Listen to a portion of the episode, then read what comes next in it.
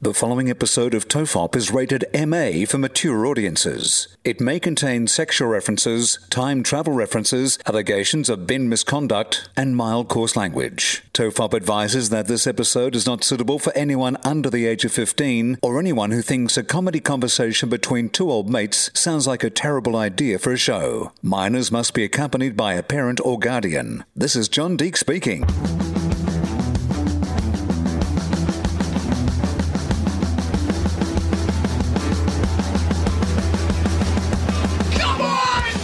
Everyone relax. This is Tofop. I'm Charlie Clausen. I'm Wil Anderson. Hello and thank you for watching. Uh, apologies again for a late start from me, Will. Uh, half an hour before the show started, I'm in the office prepping everything, and uh, I get a message, a, a, phone call from my daughter upstairs, and it, she says cookies, and I'd forgotten that I'd promised her that we were going to make cookies uh, earlier in the day, and although I didn't have much time, I was like, this could be a turning point in our relationship when she's on a therapist's couch in 20 years' time and she'll be like, I'll never forget that time my father promised to make cookies with me.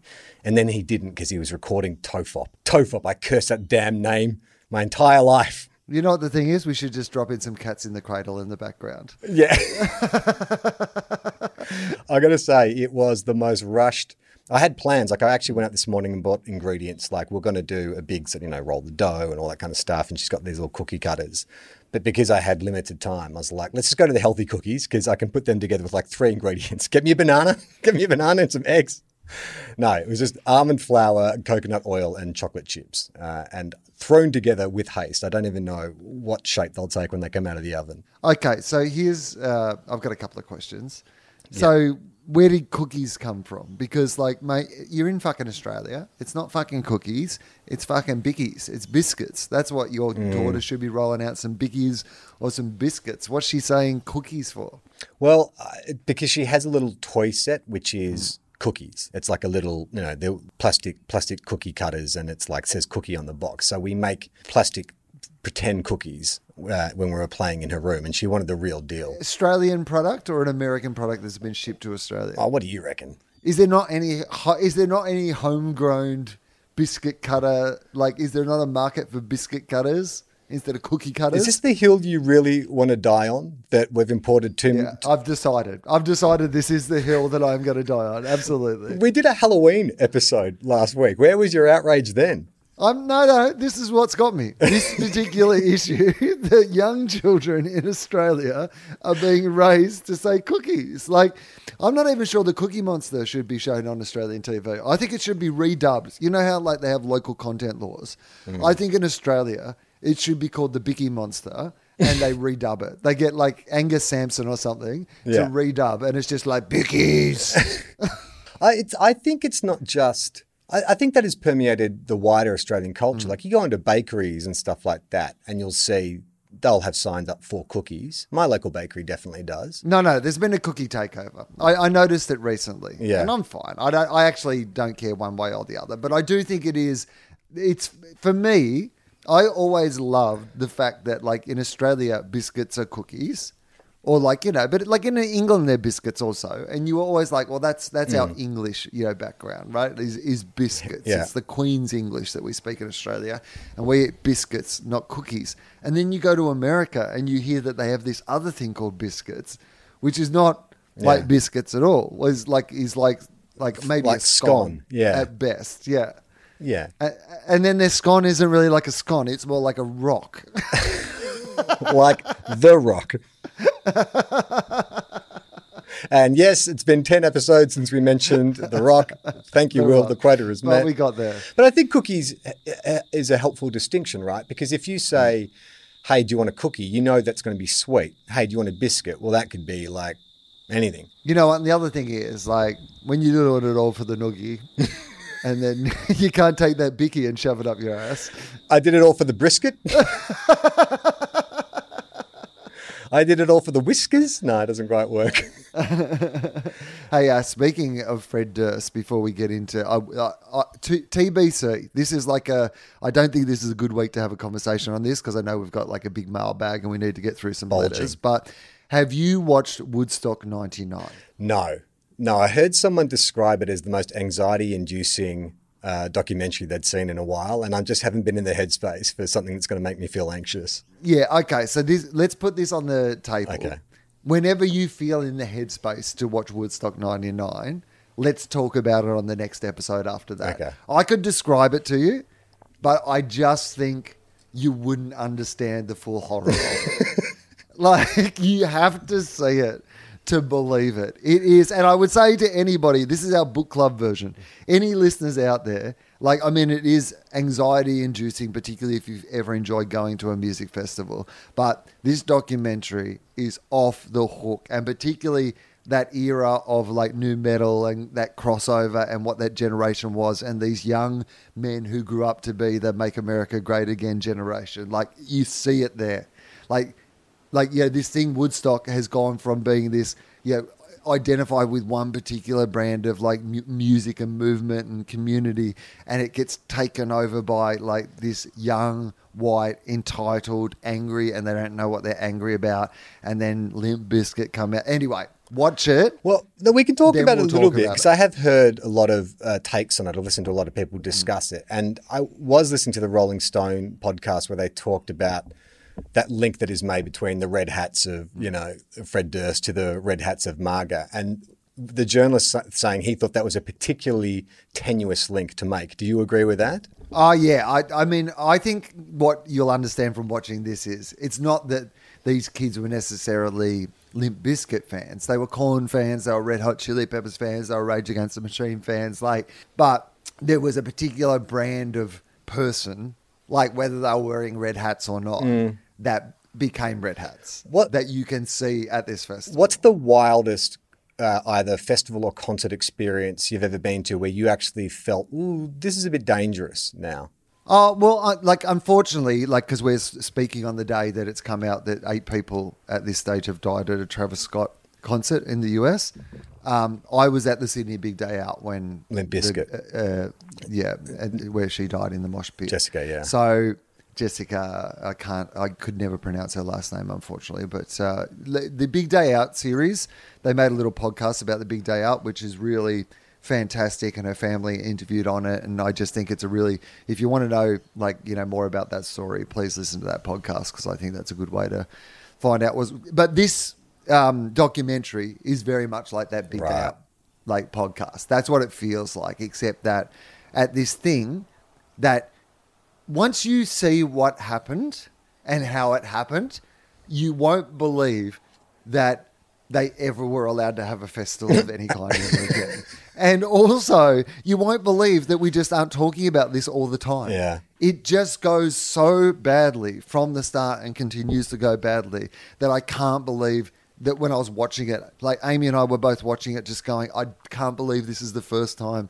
Like I'd heard it was a shit show. Mm. Like I mean, I remember hearing that Woodstock '99 didn't work and blah blah blah. But to see the full extent of how badly it, like it and society all fell down together over that weekend is it's stunning. Like, yeah, absolutely. That person just said anxiety inducing. Absolutely. Like the thing that Amy and I keep saying to each other was like, but why didn't they leave? Yeah. Like that's that's there are so many like if you looked back over the red flags, uh, maybe not red hats, but the red flags that were seen that weekend. Like, and some of it with very disastrous consequences, by the way. Like, some of it is funny, but some of it is absolutely not funny at all. There was like a heap of sexual assault and violence and all these sort of things. So, like, um, but then there's this other aspect of it where at the end, like again, this doesn't really spoil anything. Essentially, by like day four, like they've just ripped the entire place down and burnt it. Like while shows are happening, like they're literally tearing down, you know, the towers where like the like the palings off the wall, and then crowd surfing on these palings, and then just lighting, pushing everything over and lighting it on fire. And there is a small part of you that's like, well, that's fucking something. Something happened. Like you just, Yeah. it's like an experiment. Right. Stanford prison experiment or something. Right. Yeah. Like it is that Lord of the Flies thing. You're like, oh, a- a weekend. Yeah. It doesn't take much. If you just deprive people of sleep, deprive people of food, and you have the like heady mix of like you know things that are absolutely firing them up, like people, like they're again. There's so many things to talk about when you actually watch it. So none of this is like going to spoil any of that. But they designed it So, so for the four days, right? Everyone's camping there. Everyone's staying there. Like sewage is fucked on the first day. Like on the first day, people are like jumping around in puddles of what they think is mud, like they're recreating the original Woodstock, and is clearly fucking feces. By the second day, the clean water is all gone because people are now bathing in the fucking clean water. So what you're meant to drink out of, oh. people are fucking showering in and bathing in. Like the, it goes to shit so quickly on the first day that like Amy and I were both like like because we were asking ourselves like when would we leave? Like Rage Against the Machine weren't on until day three or four. So I was trying to go how long would I have convinced myself that it was worth staying for Rage Against the Machine? And I would have been out first Right. night. No fucking doubt. As soon as the toilet stopped working I'd be like fuck this. I am out of here. This is gonna get to a terrible place. But you'll love this. So just two programming decisions that just like because the guys organizing it again, as you'll see, just did a terrible job. Like made a bunch of terrible decisions. Did not know what they were dealing with. They had three female acts on for the entire weekend. So like you've got Rage Against the Machine, you've got like fucking Red Hot Chili Peppers, like Korn, like you know all these like fucking huge bands. They have three female acts. Do you know or could you guess who the three female oh. acts are? It's 1999. Uh, what what, what milieu? They're- I will say this: they're all well-known female acts. Like they were all household names at the time. I would say. and were they and are they um, uh, uh, individual acts or bands or or like a mix of both? I look. The clue is that they were very unlike the rest of the lineups. So yes, not not female singers on big bands, solo female artists singing music that did not really fit with what was programmed for the rest of the festival. So pop stars. yeah, well, pop-ish, yes, like pop adjacent. Yeah. You tell me. I don't know. One of them uh, was homeless and lived in a car for a while. Does that give you any Jewel. clues? Jewel. Okay, so Jewel played. So once you've got Jewel, if I told you there were another two Jewel-esque artists, can you now narrow in on who they might be? Sheryl Sheryl Crow. two out of three. PJ Harvey. Okay, Sheryl Crow. No, no, PJ Harvey's too too alternative. So think about Cool. What you've got now is Jewel, massive crossover like alternative folky star. You've got Sheryl Crow. Well done, nailed that. Who's your other female star of that sort of ge- generation who is alternative enough to play an alternative music festival, but also poppy enough to have a bunch of hits? Probably the most well known still of those three people Oh, interesting. even though like uh, she isn't currently like necessarily releasing like music that you know like she's just a, probably a bit more prominently well known she was the more iconic person of that era even than Jewel and Sheryl Crow Oh shit! I don't know. Once, once you take PJ out of the question, who is the? Is she like the mainstream PJ? Mate, well Charlie can I yeah yeah maybe yeah okay Yeah. Give me a hint. like well imagine I don't know like it was your wedding day right Right. Yeah. uh, yeah. Okay. It's Alanis Morissette. it's Alanis Morissette Thank you. I was going to say imagine you got 10,000 Yeah. too much. Too much of a clue. Wedding day was perfect. That was just a, a nice little soupçon uh, where I could take a bite and get the flavour. Well done. So that's their three female Oh. acts they have for the whole weekend. So, like, none of the fans of the other bands are going to give them a good reception. Like, but you're also doing nothing to mix up the energy in the lineup. But this is my favorite bit. So people hadn't slept very much because the reason is they had a rave tent, but the rave tent only started when the other bands finished at like 11.30, 12 at night and then just went right through the night. So there's just oh. this footage of people who've been out in the sun drinking and taking drugs all day because they weren't checking for drugs at the door. And so they've been drinking and taking drugs and then they go to this all-night rave and just go straight through and then... If I had not left the night before, I definitely would have left the next morning. I, mean, even as you're describing it, I'm actually getting like those little that little butterflies in my tummy, and a bit of heart, heart palpitations because I've been at festivals that have been run completely fine, and it's got to mm. day two or day three where I'm like, I want to get out of here. like I, I don't care like how well organized it is. And the one, I mean, I often think about The Simpsons, like for for everything they skewered about society so accurately. I think the one lasting thing for me is they got mob mentality every time the people of Springfield go crazy and just like break down in three seconds. I reckon The Simpsons nailed that's exactly what we're like. It does not take much of a push before we all descend into madness. I think that is a great observation about The Simpsons too. I really do feel like it's almost the most accurate thing that they Yes. got. Like or that they do just uniquely better than anybody else. And it's so true. And that's what this weekend is absolutely. It's like if it was set in Springfield, you'd be like, "Yep, that would what that's what would have happened." yeah, it's the most cynical of takes of humanity because that is if you say you get a bunch of people together for a music festival, what could go wrong? The most cynical thing you could say is exactly what happened at Woodstock '99. Like it, it Yeah. from day one, it's all going to go to shit, literally. And, uh, yeah, and there was 500,000 people there. 500,000 people. Like even that amount of people is just horrible. All right, I'll get to it. I'll get to it. But in the meantime, as you uh, mentioned, we have a bulging mailbag uh, stretching back to October. So I thought let's just fly through these so we can get a bit of parity because I have read some of these in advance, and I think the further we get away from the question, the, the more we'll forget what they're asking. Uh, it's not so the case with this first one, which is an ever evergreen question. This is from Xander. Uh, hey, Charlie and Will. Hope the hip is well for you, Will, and fatherhood is going well for you, Charlie. I've got a child. You have a hip. That's the. Uh, that's how we're equitable. I made my sore hip some cookies just before the podcast. right. It is the same thing. Uh, I'll get right into it. Do you guys remember the movie Tremors from 1990 starring Kevin Bacon? Yes, one of my favorites from that period. I, I would say I remember the movie existing, but like I could not tell you one thing that happens in Tremors off the top of my head. Uh, he says, uh, Xander says, I found out they're still making sequels to this movie, and the seventh one came out in 2020. The plots of the recent movies are definitely ridiculous and worth uh, a Wikipedia read. Keep up the good work, guys. Uh, so I used to work in a video store. It's part of my mythology, like me, me and Tarantino. and Tremors was like. Kevin Smith. You, Kevin Smith. Uh, oh, no, Kevin Smith was a convenience Yeah, store, right? but worked next to a video store. That's right. Yeah. Uh, and Tremors was one of like my go-tos if I had to take uh, something home. It is a brilliant film, and it was that era when studios would back weird original ideas and put maybe 20 million, 30 million into it because it's a special effects B movie, but with a big budget and a big star. It's fantastic. It's really good. I, I would highly recommend. I reckon you would love it. You could go back and watch it now, and because it does occupy that it's a comedy. It's a, it's like Shaun of the Dead. It's a horror comedy, like a creature feature with these giant worms that live underground and attack you. And it is the perfect balance of scares, laughs, and adventure. It's almost like I'd say the perfect type of film like that. I think they made it into a series recently, or they did a pilot with Kevin Bacon as like the producer, and it didn't get picked up.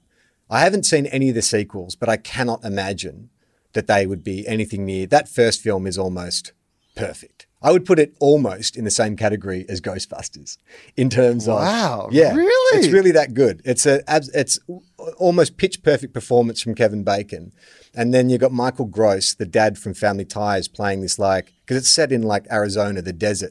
It's this small community of people who get uh, uh, attacked by these giant earthworms, like earthworms the size of whales living underground that suck them under the ground.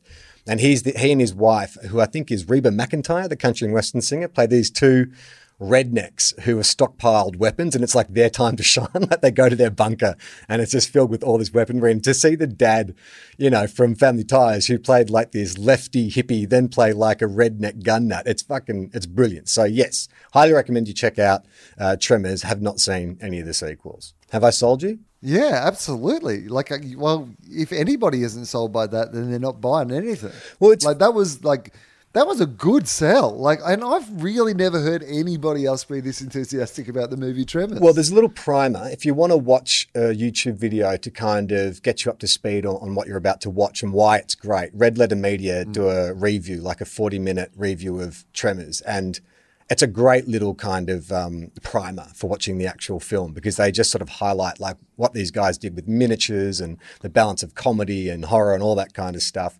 It's funny. It, I was actually thinking about Tremors the other day because I've been watching the trailer for the new Ghostbusters, the um, what is it? Ghostbusters Resurrection, Ghostbusters Revelation, Ghostbusters Retribution, and it's so weird to see Ghostbusters, which was a Saturday Night Live comedy essentially, where you had you know just some buddies from Saturday Night Live making this supernatural comedy where it felt like they were riffing the whole time and it was all a bit silly. And you got Bill Murray kind of undercutting, you know, the dramatic premise whenever he's in a scene.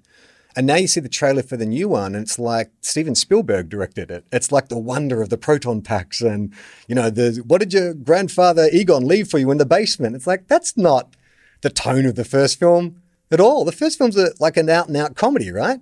I mean, I guess so. Yeah. I mean, I think so. Like you said, it's a sketch. Like, I guess this would be the equivalent of like like an origin story for the t- d- two dudes from a night at the Roxbury, right? Yeah. Like, Yeah, totally. It's but it's so just- it's so reverent. Like in the trailer, you know, it's it's the da- the granddaughter of Egon, you know, finding out her dad was a Ghostbuster, as if like finding out he was Batman or something. Like pressing a secret button and the proton pack pops up, and it's like this is this trend we're in right now of this nostalgia kind of trip, and it's like I'm all for that.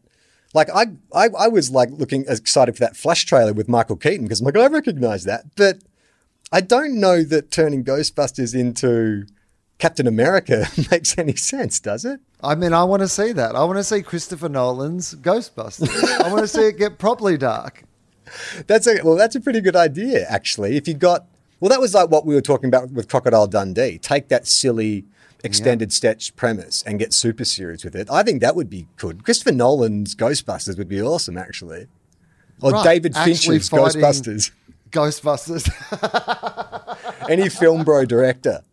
Darren Aronofsky's Ghostbusters. but I think so. Like, I mean, if you're gonna go that far, go the whole hog. Who who is there a director like one of those guys ever done comedy? Like I guess Christopher Nolan has bits of comedy. Like Michael Caine during the Batman films was like sort of comic relief, and he's not like known for it. Heath Ledger was kind of a comedic performance. Do you reckon he could handle the comedy elements of it, Christopher Nolan? I mean, I know we're doing it dark, but you still need to acknowledge, like Bill Murray's going to have a cameo. So if he was like the Michael Caine character, just coming in and you know wry kind of comment here and there, just a, just enough comedy not to make it silly. Yeah. So yeah, that's right. You don't want like Taika Waititi's Ghostbusters. Although I'd be happy to see Taika Waititi's Ghostbusters. By the way, maybe like it. I'd just like him to take it. Re- like if Taika got Ghostbusters, he like, like sets it in New Zealand. You just want and they're, you just New want we do in the shadows with Ghostbusters. You want to Oh, mash yeah, up. but with but they're Ghostbusters Yeah. now. All right. Uh, next bit of mail is from Bruce. Greetings, chaps. Your recent talk on workwear like Hard Yakka and King Gee becoming de rigueur by rap stars reminded me that David Bowie was always ahead of the times. Now, can I just say I would I would have gone with de rigueur, Ah, but you go de with rigueur. de rigueur. Uh, you probably said it right. I'll wait for Adam Spencer to correct me. Adam Spencer's Media Watch. he didn't correct me on the Vortex or Apex last week, so I think he must have missed the episode. You'll catch up. Uh, in the mid 80s, Bruce was working in an Armley surplus store in Melbourne that also sold camping gear and workwear. In walked David Bowie, who was on his Glass Spider tour. Did you? You're probably too young for the Glass Spider tour, I imagine. I was. Bowie browsed around with his bodyguard, who looked and sounded like a Cockney wanker. And he's capitalized Cockney wanker as if it's like a character in a script. so, Cockney wanker. uh, let's say it's just Michael Caine. Um, he was, oh no, sorry, he's actually, the reason he's capitalized is Cockney wanker was a character from Viz magazine. Oh, okay, sure. I'm not- not familiar with Cockney Wanker, but in my mind, he's got uh, Michael Caine's voice. At one point, a young girl asked David Bowie for an autograph. Mr. Bowie looked at his bodyguard, who looked at the girl, and he said, Not now, love. Mr. Bowie then turned to the girl and said, Not now. That's my. is that an accurate Bowie two word question? I mean, not quite, now. but not terrible. Like, I'm sorry, love, I can't now. Uh, no, David Bowie. I can't, not now. sorry. I mean, David Bowie is the one guy you can impersonate by saying his name, David Bowie, isn't he? it's not now, love. I'm David Bowie. I can't. Sorry, love. Uh, he said this with a sad look on his face, as if to say, There will obviously another time in which I would, but not now. Sorry, but my bodyguard is rather strict on the matter. Perfect. That's exactly how a celebrity should use bodyguard. Don't be pushing teenagers in the face when they get too close. Allow the teenager to ask the question and then have the bodyguard play bad cop and you play good cop. So then the teenager works away still with a positive impression of meeting you, right? yeah, you're like, oh, sorry, mate. No, no, no, no. I'm not a old school bodyguard. I'm an emotional bodyguard. oh, you know, this number that I wear here, that's my, yeah, that's my EQ. I have a high emotional intelligence and I use it in these situations. I just take the bad juju, I soak it up. David's fine. There's never a situation. We diffuse it before it happens. To my astonishment, David Bowie ended up buying a bunch of hard yakka and King Gee workwear. Mm. As he went to pay with his credit card, I said to him, Sorry, I'll need your autograph for this. He gave me a wry smile. Making David Bowie give me a wry smile is the greatest achievement of my life. And I have four children. nah, that's okay. Later in the week, the news showed David Bowie on stage in the workwear um, uh, after, uh, in the workwear after the weather. I sold him those clothes, I said to my housemates. Oh, bullshit, they replied. I've looked at some concert footage of this tour online. and I haven't seen him wearing uh, those clothes, so maybe it was a rehearsal. If anyone else can remember, please share. So I uh, read this letter to Jem because she's a big Bowie fan, and she says that she remembers that era, and he did wear a lot of kind of khaki, sort of more, you know, like what your King Gee workwear stuff would look like, short sleeve. And I, I think it's when he had his peroxide blonde. I mean, I'm sure there's many phases he had the peroxide blonde hair, but I, in my head, I can see him wearing like a, like a work shirt with blonde hair on, around the mid 80s. Does, does that sort of ring a bell for you? I mean, again, like we don't have the one person we really need in this situation, which is Justin Hamilton, who would know absolutely what day and what outfit it was. So it's weird that we're stumbling. Like Justin would listen to us stumble through this in the same way as Adam Spencer listens to us stumbling through maths. That's basically what is happening right now. We're out of our depth. But I do kind. I, um, I also kind of have that memory as well. Yeah. You know the one. You know the. I think there's a music video or there's a song where he's wearing like a khaki Yeah. shirt, and kind of maybe rolled up at the sleeve. Am, am I going too far? Is it rolled up at the sleeve? podcast, mate. Can you just Google uh, David Bowie Glass Spider tour mid '80s and see if there is a photo of him in what would be like a, a army disposals kind of shirt, like a, a khaki shirt, long sleeve, short sleeve, name tag, just anything that confirms our bias.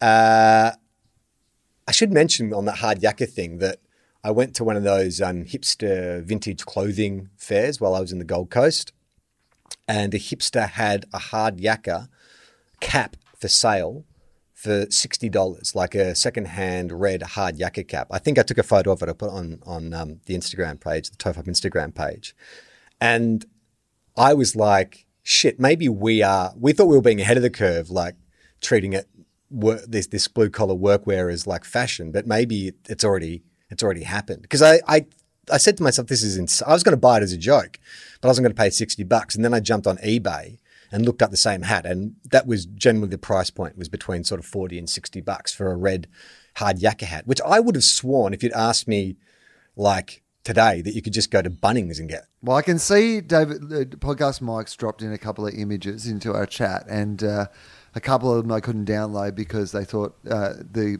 program thought that they might be suspect, and so podcast Right. Mike's clearly just sending. I've Like- seen. I've opened Yeah. one of them. That's definitely wrong because podcast Mike. We said we said King Gee or hard yakka workwear. What Bowie's wearing in this shot appears to be a spacesuit. it's like a puffy silver and black leather jumpsuit with a some kind of like crotch strapping. That's the complete opposite of what we were looking for. Wanted blue collar workwear. I'll see if I can open the other one. Uh, no, I'm getting the same security one. No, they're both wrong. Podcast Mike, you have really dropped the ball on this one. That's absolutely incorrect. Well, also I should mention that our correspondent, who's clearly invested in this being the case, in fact sold the workwear in the first place, has already done a lot of googling and hasn't found anything. So it's probably with that knowledge that we got.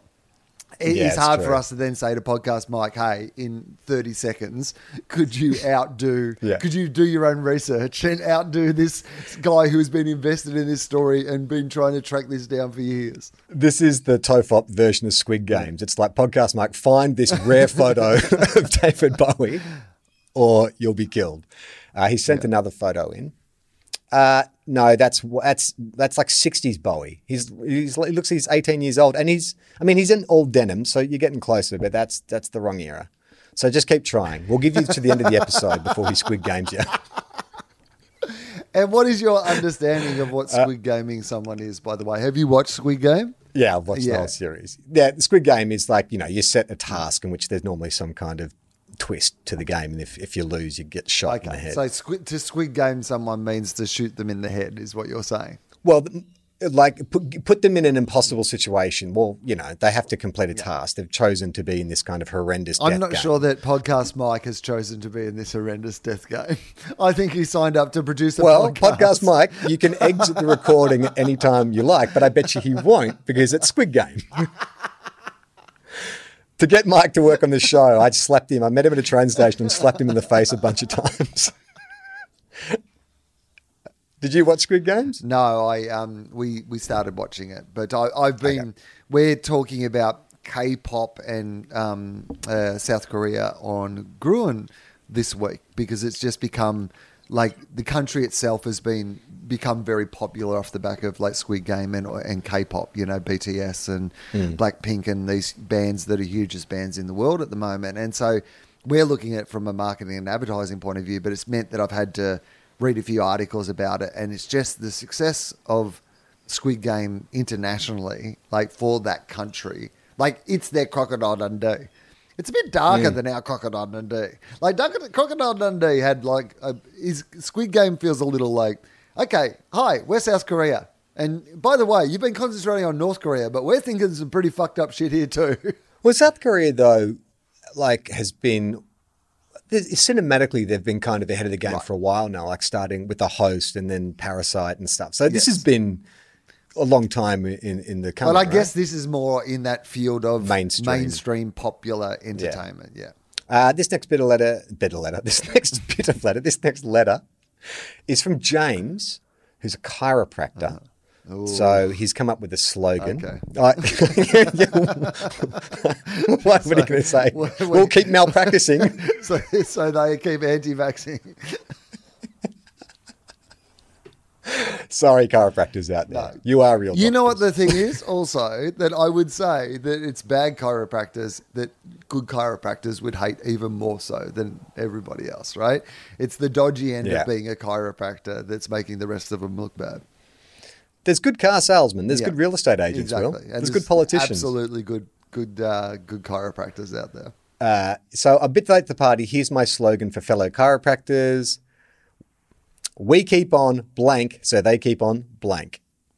And the uh, clue for that is that we keep on simile for chatting, like uh, uh, like you Oh, know, yeah, a fun. I got it. Okay. Uh, we keep on yakking, so they keep on cracking. Correct. Well done. You're really good at the slogan. I guess you do Gruen. It sort of like hones you for this, doesn't it? Just like advertising slogans. You get it. You work with too many creatives now. Uh, okay, this is from Chris. He says, uh, listening to Playgrounds for Playing, we talk about a musical equivalent to Van Halen in a 91 Back to the Future. So, for people who haven't heard that episode, I was suggesting that that scene in Back to the Future where Marty McFly goes back and convinces George McFly is from the future because he plays in Van Halen and the music is so foreign to George, like it freaks him out. Is there equivalent today? Now, when we recorded that, we couldn't really come up with one. We're like, oh no, music you know hasn't changed that much. But then as soon as we stopped recording, I thought of one, and Chris has thought of the same artist. You can't tell me some awful shit like Skill Rex hmm. wouldn't terrify someone from that time. Any of that shit from the last five years, it sounds like a fire engine giving birth to an ambulance would work. Just that, or have a five minute conversation about climate change or the pandemic. That'll sort it out. So, yeah, no, you're right. Like a Skrillex or like a. I did what I say, Skill Rex. I said Skill Rex. I'm the oldest man in the world. Skill Rex. I do need to get glasses. I'm putting it off big time, and I'm trying to read this monitor. You know, you Uh, mate yeah, Rex. Skill He's Rex. real skilled Skill at being a DJ. Skill Rex. If you, well, when we start our blue collar crew, I'm going to call myself Skill, Skill Rex, Rex. and I'll be wearing all my hard Not, jacket. not Skrillex. Rex. Absolutely not related to Skrillex in any way. Skill Rex. Skill Rex.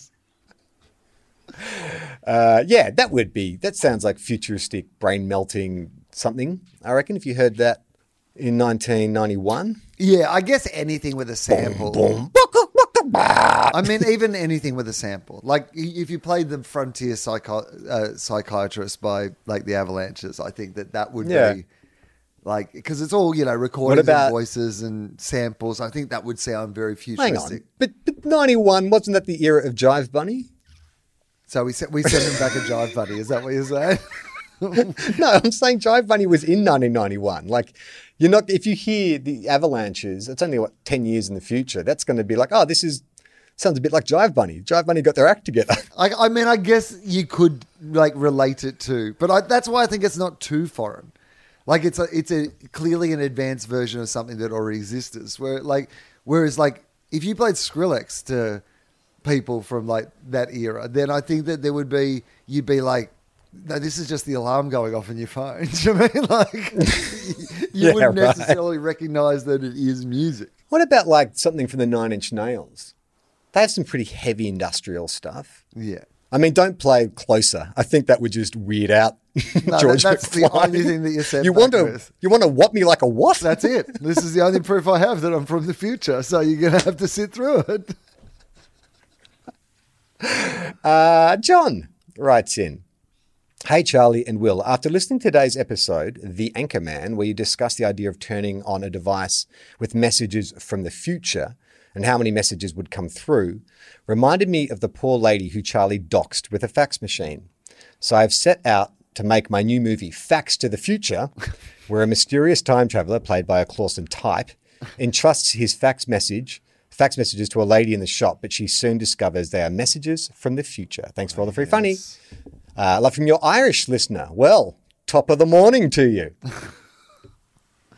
May, may your potatoes be plenty and bountiful, as you I are hope fond you- of saying. I hope you, are fi- you found the person who took your lucky charms. I'm half Irish. I can make those jokes. It's Yeah. my people. Yeah, I, That's I our think, word to Look, I'm a white Australian, so chances are there's some Irish in there somewhere. Um, okay. What do we think of this idea, Fax to the Future? I think it's got legs. Yeah, I agree. As a comedy, I could see it as a kind of like Judd Apatow, Seth yeah. Rogen. It's a woman who's got like like she's getting these faxes from the future, but she's annoyed Yeah. by it because she's trying to run her news agency. yeah, she's She has no. She's not in the solving crimes from the future business, but she has this fax machine that keeps getting these mysterious faxes, and it annoys the shit out of her. That is brilliant. So she's just taken over this news agent. Like maybe she just split from her husband. You know, she's in a shitty mood. She's taken over this thing. She's going to try and make this news. She's never run a, a shop before. And, you know, as she's clearing up the back room, she finds this old fax machine, blows the dust off it, doesn't realize that it's a bit of high grade, like uh, uh, military tech that was left there, stock, left there by accident. And it was like this experimental fax machine that was taking messages from their agent in the future. And so she plugs it in and, and it comes through and it's and it's basically Quantum Cop. it's Quantum Cop is sending back Okay, you know what? The du- the the dude she buys the store Yeah. from the dude who died. He A was scientist? he that he, Oh, that was his cover, right? Like he's the guy who's invented the future fax machine, dude, and he's been like living in this news agency. It's a good cover to have that sort of equipment out, out the back, and he's just been using it to. And then he dies. She takes over the estate. She's trying to. She finds it out the back. Okay, and so what is the issue? She's got to have a goal, and these mm. faxes have got to get in the way of that. So if you were, I mean, Well, her goal is to like survive because she's a single mother now, and she's trying to run a news agency. yeah, and she's getting these like panicked messages from the future about humanity being at stake. she gets annoyed Right. because so, like, well, because remember with your, like, the lady who we annoyed, wasn't she hearing the phone ring or whatever Night from and her day. house or something like that? Night and day. So, this is what, so it kind of has that horror, like, just mysteriously, the fax machine starts, like, ringing. Yeah. Like, maybe it's not even plugged, plugged, in. in. Do you know what That's I mean? perfect. Yeah, yeah. because our future tech they don't even use like They power. don't need a plug. Yeah, that's right. I mean, it'd be ridiculous to like rely on just like a plug for this device, right? Yeah, exactly.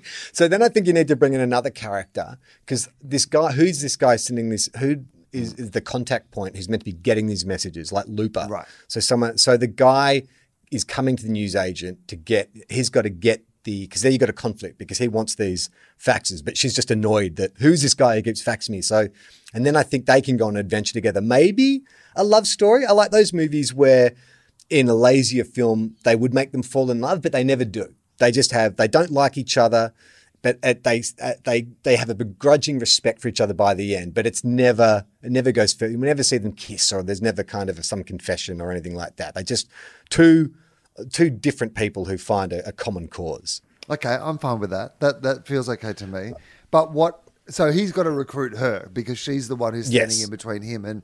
But how could she realistically be standing between like a a spy type person, like you know, assuming that, like, what stops him from just coming in and being able to access this fax machine? We, I reckon we just build in some con, kind of convenient tech where because she was the one who turned it on, the fax got coded to her, so you can't actually read the faxes unless you have like the coding with the like that. She she when she pressed the power button, it implanted a nanobot under her skin. Mm-hmm. Mm-hmm. Nanobots, Yeah. that's good. We'll use we'll use the universal Hollywood language of Yeah. yada yada yada a plot point and blame it on nanobots. Definitely nanobots. So it implants a nanobot in her, so Yeah. she, uh, which then moves the it moves up her bloodstream to her cornea, and so she's the only person. It just looks like a blank sheet to him. So he needs her to translate the faxes to him. oh, that's great. Only she can read the Yeah. faxes. Like it's in, like invisible Yeah. ink to everybody else because people can't understand at the start. Because she's like she's getting these mysterious messages. Because I think she should get the messages a bit before he turns up, right? And she's getting these mysterious messages, and we can play it a bit like no one's believing Yeah. her because when they look at the pieces of paper, they just It's see like they- a blank page, and she's just come out of this relationship, and like you know everything's been going wrong in her How life. How about this? It's like They Live, that great scene in They Live where Roddy Piper starts putting on the glasses for the first time and seeing all the billboards obey. So for her, it is like a horror film because she's getting these like almost mm. like threatening messages coming through, like Right. all humanity will die, blah, blah, blah, blah, blah. And she's showing them to people and no one can kind of understand what she's talking about. And the great thing is because she doesn't know she has had the corneal implant, she's seeing it. You don't see it. No, it's blank paper as far as I'm concerned. The one guy who believes her is the agent. So she needs his help. Right. Yeah. Okay. That's good. Yeah. Okay. Perfect. Now she has a reason to be Yeah, with him as that's well. right. Uh, see, screenwriting. Well, that's the first act. I mean, we've come up with the premise. What happens in the second act? So they've got to work out. There's, I reckon it's a, it's a film where they're not going to be able to travel into the future, but this person's sending them messages. It's whether or not you can trust him. Maybe it starts off where you think that he's being helpful. They're stopping, you know, whatever kind of assassinations or, or, or whatever. But then suddenly maybe they're being manipulated. And maybe rather than the contact point, it's actually AI from the future who wants them to do all these things so they can ensure that the robots take over. Or if the AI is working for mm-hmm. like a like a, a an evil entity or something like that. That's what it should be. It's a good film. I want to see it. yeah. Okay. Yeah. I'm, I'm in. Let's not call copyright Tofop. Uh, I don't know if, if that saves us in any way, but uh, yeah, you can't steal that. Uh, Fax to the Future. We'll we'll workshop the name. I don't know. I want to call it Fax to the Future. yeah. Working title. Yeah. Probably wouldn't actually we, legally. We probably wouldn't be able to do it. Uh, this next bit of mail is from Jocelyn. Subject line Growlers and bikinis, but not like that. Hello, gents. My job is to teach people about beer. No, really. Since both of you have made your anti craft beer stance fairly clear, have we? I don't know. I'm, I'm anti craft beer. I think we mock what is easily mocked about craft beer and hipsters. I don't know that I'm anti craft beer. Are you anti craft beer? Am I? I don't. I mean, not entirely, but like I'm not definitely all in on it either. So No, I don't. Yeah, I'm not a connoisseur. I, I it's probably I, I don't think I really order craft beers unless I don't know if there's nothing else I recognise at the bar. But I wouldn't I wouldn't throw it in the bar person's face, for instance. No, and if it were the only beer available, I would absolutely happily have a craft beer. But if I was, I haven't been drinking, but like in my like when I was drinking a lot of beer, I would. No, I mean, you know what? That's not true. It depends what you mean by craft beer. Like I would drink Yeah. things that were like a little crafty. Like that's what that's what She's I like. crafty. I don't like full on crafty. I don't feel like crafty to the point where you're like, well, that was more like a meal than a drink. Like that's not what I want. But I want like a touch of crafty. I don't want your You want- traditional. I don't want to be drinking a VB. I Yeah. want like whatever Hint craft beer that VB bought and thought was commercially available. Uh, Jocelyn uh, continues, You'll probably hate what I do, uh, but if you want to come along anyway, the company, and we'll give a free plug, is called Hop On Brewery Tours. It's still worth noting that the big refillable glass flagons you see for sale at breweries, which is 1.8 litres, are called growlers. Oh. Were you aware of that? I was not. No, I've never No. been on a brewery tour. Beer tour. I don't think. No. I mean, I think I've been on a couple of like breweries, but I don't think I've ever been on like a proper like. What do you mean? tour. Why? Oh, you know, I went to the Guinness Brewery in, in Yeah. when I was in Dublin because Oh yeah, me too. Okay, yeah, no, I I went to the Guinness Brewery. That's true. yeah. What did you think? Ugh, whatever. It's a factory. Yeah, same. I was really, I you talked it up a bit. It's like, I mean, how many floors do you want to put like the beer making process on? I reckon like one room would do. It's Don't like, have you been to the Cadbury factory in Tasmania? Have you ever been No. to? Did you ever do a school excursion to the Cadbury factory? Yeah, guess what that is? A factory. You get some free chocolate at the end. That bit's great, but we could skip straight to that bit as far as I'm concerned. Same with Yeah. the Guinness factory. And this is where we underpay our workers and stop them from joining a union. uh, okay, why are they called growlers? The story goes that in the early 1800s, pintails, pitchers, glass jars, or jugs or other vessels were used to carry beer home from the local pub. These growlers supposedly got their name because as the beer sloshed around, it caused the carbon dioxide to escape and created a growling noise. Mm.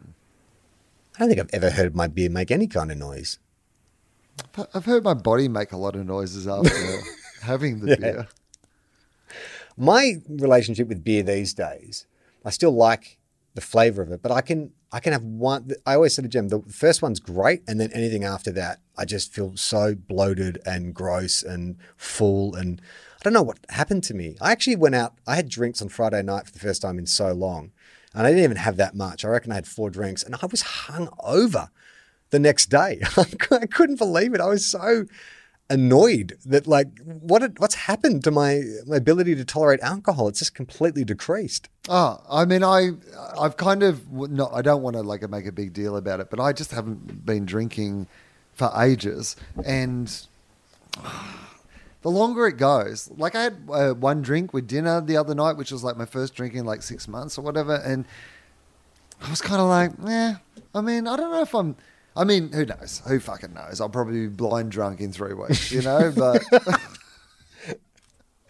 uh, nowadays you would buy a growler and fill it with beer at a local brewery it re- reduces waste ensures you're getting the freshest product and is great merch two liters of beer i don't think there would be any instance even in my 20s where i would consume two liters of beer i don't think that seems like a lot what's how, a how much is in a can? like what 375 Okay, so six cans so or just under six Oh, great. Round about a six-pack. Adam Spencer right now, losing his mind.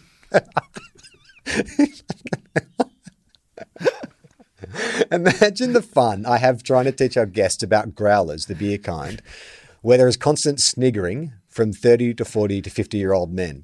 All good though, I am aware of what I've got myself into when I start the story. Do you have to refer to it as growlers? That would be, I mean, is it that important to the narrative?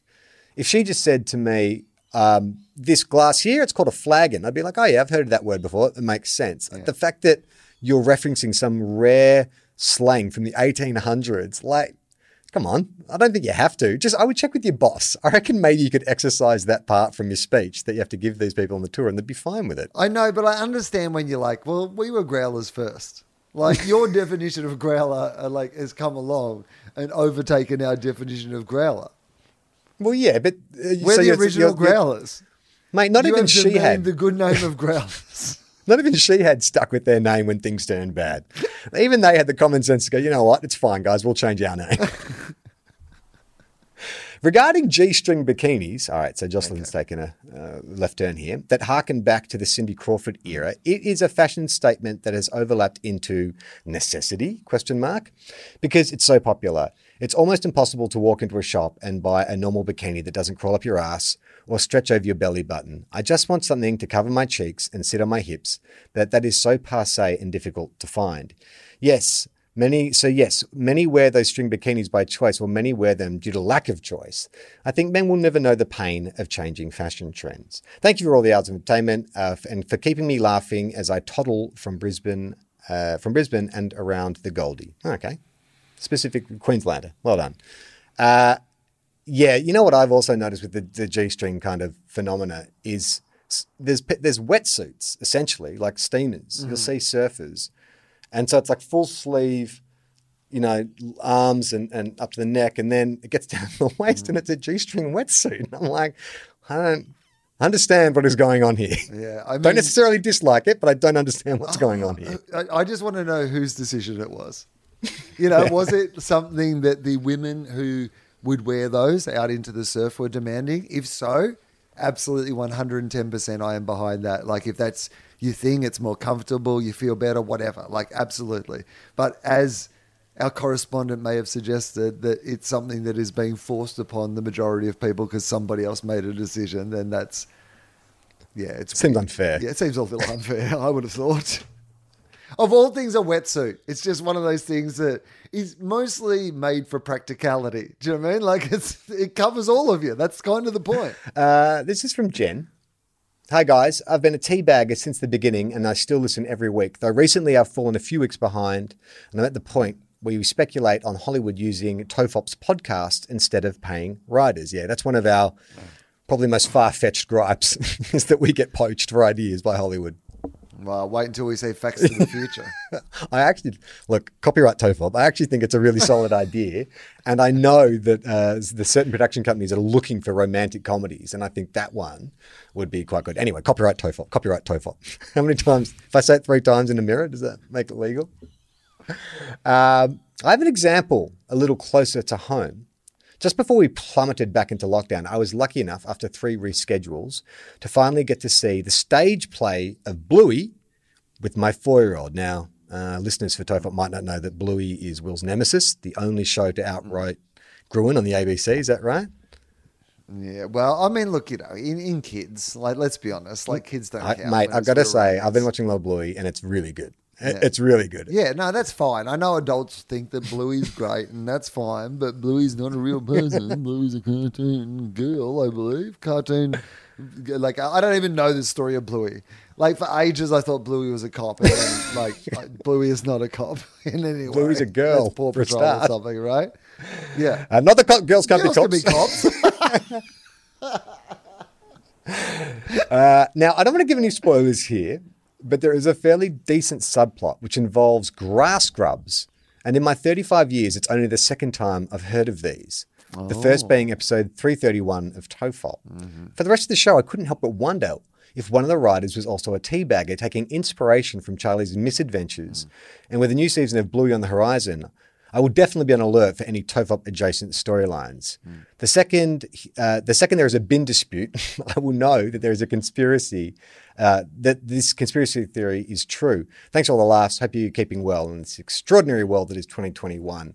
Uh, well, I'll go. I, I want to go like uh, full Yeah, QAnon go. conspiracy on Go down the rabbit hole. Okay, so why is Bluey called Bluey? What is the reason that Bluey she's is a called blue Bluey? heeler. They're part of the, the Right. Who was on Blue? Who was on the TV show Oh, Blue shit. Heelers? Yeah, that me. Right. So this is somebody who's obviously been doing some research by watching Blue Heelers, like to research for the show, and then has like stumbled upon you, found out you've got a podcast, is listening to our podcast, and much like Hollywood, is ripping off our ideas. Well, you know what? The sort of one of the ongoing and now Bluey is your nemesis too. one of, well, one of the ongoing storylines of uh, of Bluey is like it's her relationship with her father. It's one of the one of the best things about the show uh, is the way it, it positively portrays the relationship a father can have with his daughters. Like this is a father who's constantly available, supportive of Bluey in every way, doesn't try and restrict her, you know, when she has emotional outbursts. It's really beautifully written relationship. But he's also a bit of a dorky dad who gets into mishaps all the time. And you can do an entire episode around his name's Bandit, around his mishaps. And in many ways, I have watched Bluey, and Iona will often look to me after watching an episode of Bluey and call me Bluey Dad, as in Yeah. the Bluey, uh, the dad I see on TV. It reminds me a lot of you. So I don't think it is a. Staring at this, yeah. When Bandit's on, she's like, "That's you. Yeah. That is you. You are a classic Bandit." I mean, she also watches Peppa Pig, and when she watches that, she turns to me and calls me Daddy Pig. I'm like, what the hell? What did you call me? Okay. Uh, so I think so. I mean, look, I, the, gra- the grass grubs thing is weird because I'd never heard of grass grubs prior to that happening, and the fact that Bluey and and there is enough connection. You're an ABC employee. Um, you know, I think that there there could have been. We were slagging off in all you know good humor and jest. We were slagging off Bluey a little while back. Maybe someone passed that episode on to a Media writer. monitors, media monitors over at Bluey HQ Yeah, are like the Google "Is alerts." Anderson talking shit about us again. Imagine if we got into a full blown like hip hop style beef with Bluey. Like they they released like a little thirty second animation of like Blue just being like "fuck Tofop" or something like that. You know, they bleep out "fuck." I only ever like for any of these things. I only ever our rule at Gruit is I will only ever get into fights with people that I actually absolutely love. Like you know that could not I couldn't possibly have been a fight with. So the other ones Ando. Like like the amount of jokes I've made about Ando and Arn's like where it's like it would seem like I had a real feud with Arn. I love Arn. I like Arn used, uh, before he was like famous used to open for me and stuff. He was like he's a cool guy. But like Bluey and Arn are my on my hit list at the Well, what about Joe Rogan? I mean, you're in a feud with him now, right? Oh man, like this week, it felt like I actually was in a few with Joe Rogan. awesome. Like certainly some of the comments I was getting from like Joe Rogan fans, like they were like, like I picked a fight with. But Joe you didn't Rogan. actually comment So- anything. You just retweeted the tweet, right? You didn't actually say Yeah. anything. So yeah.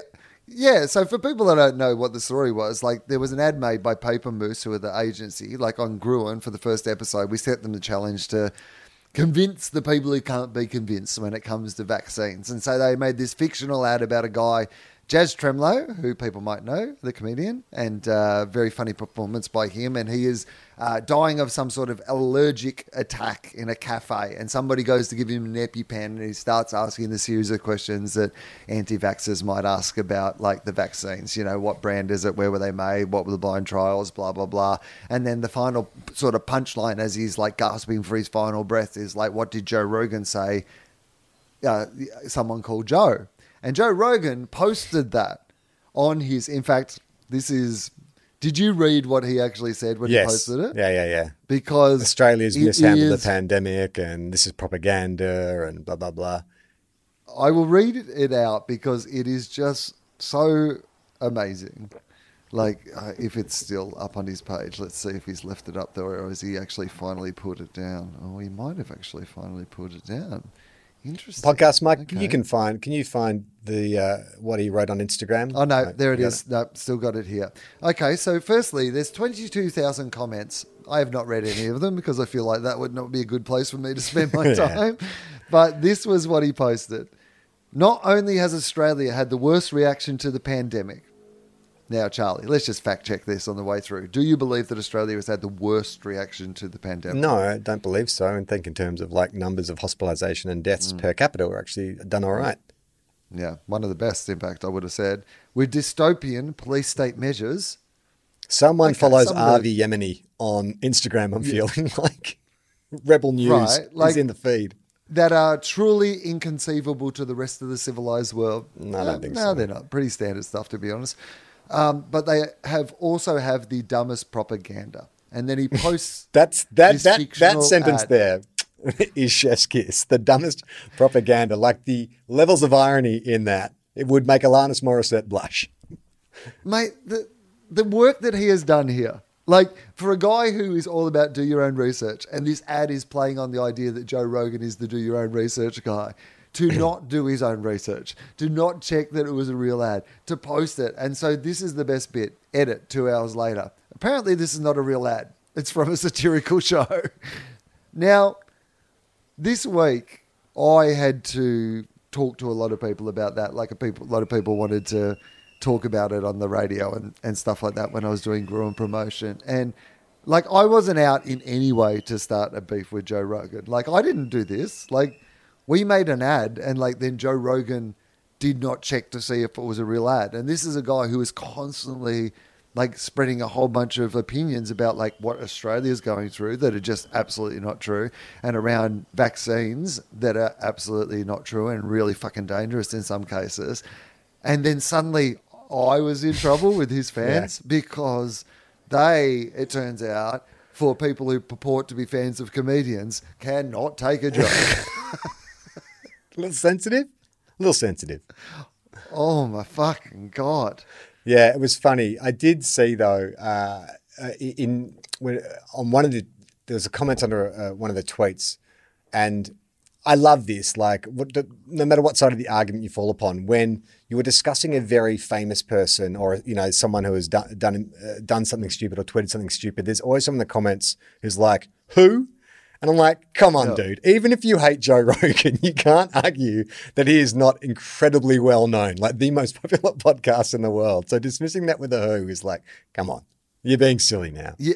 Uh, 200 million downloads a week. Like his Instagram has nearly 14 million followers. So he posted that to half of the Australian population. Great promo for Gruen.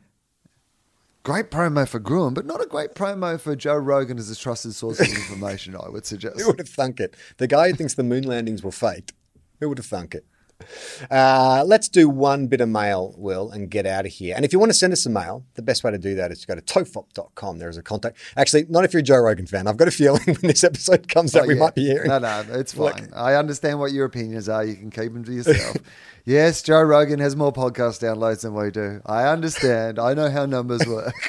Well, I clearly don't because Adam Spencer corrects me every bloody week. but if you do want to send us some other correspondence unrelated to the Gruen fake ad, you can uh, at tofop.com. And while you're there, check out some of our other great podcasts. Who is on Wilosophy this week, Wil? On Wilosophy this week, uh, an absolute legend of Australian comedy, I would say. Kaz Cooke, journalist, writer, Cartoonist. uh, cartoonist, uh, radio host, TV presenter. Like she's done it all, and she's done it all in absolutely fantastic manner. She has a new book out uh, called "You're Wrong," which is a history of women being told that they're wrong about things, and uh, it's super funny and super entertaining, and it's a really great chat with Kaz Cooke.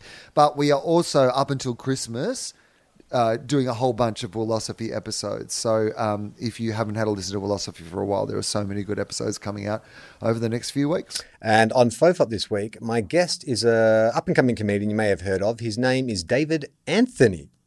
Oh yes, really? Yeah.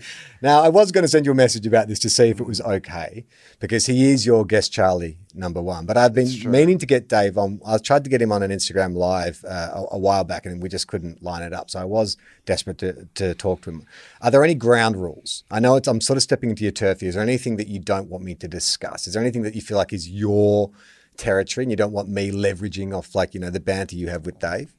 I like this interesting take on generosity you have. It's like you've come into my house, you're like, I'm going to fuck your wife, but is there any way you'd particularly like me to fuck your wife? I'm, incl- I'm inclusive with my cucks. It's your house. if you just, well, to be honest, mate, no, um, no, no, no. Of course, just have your own conversation. Like I'm, I don't.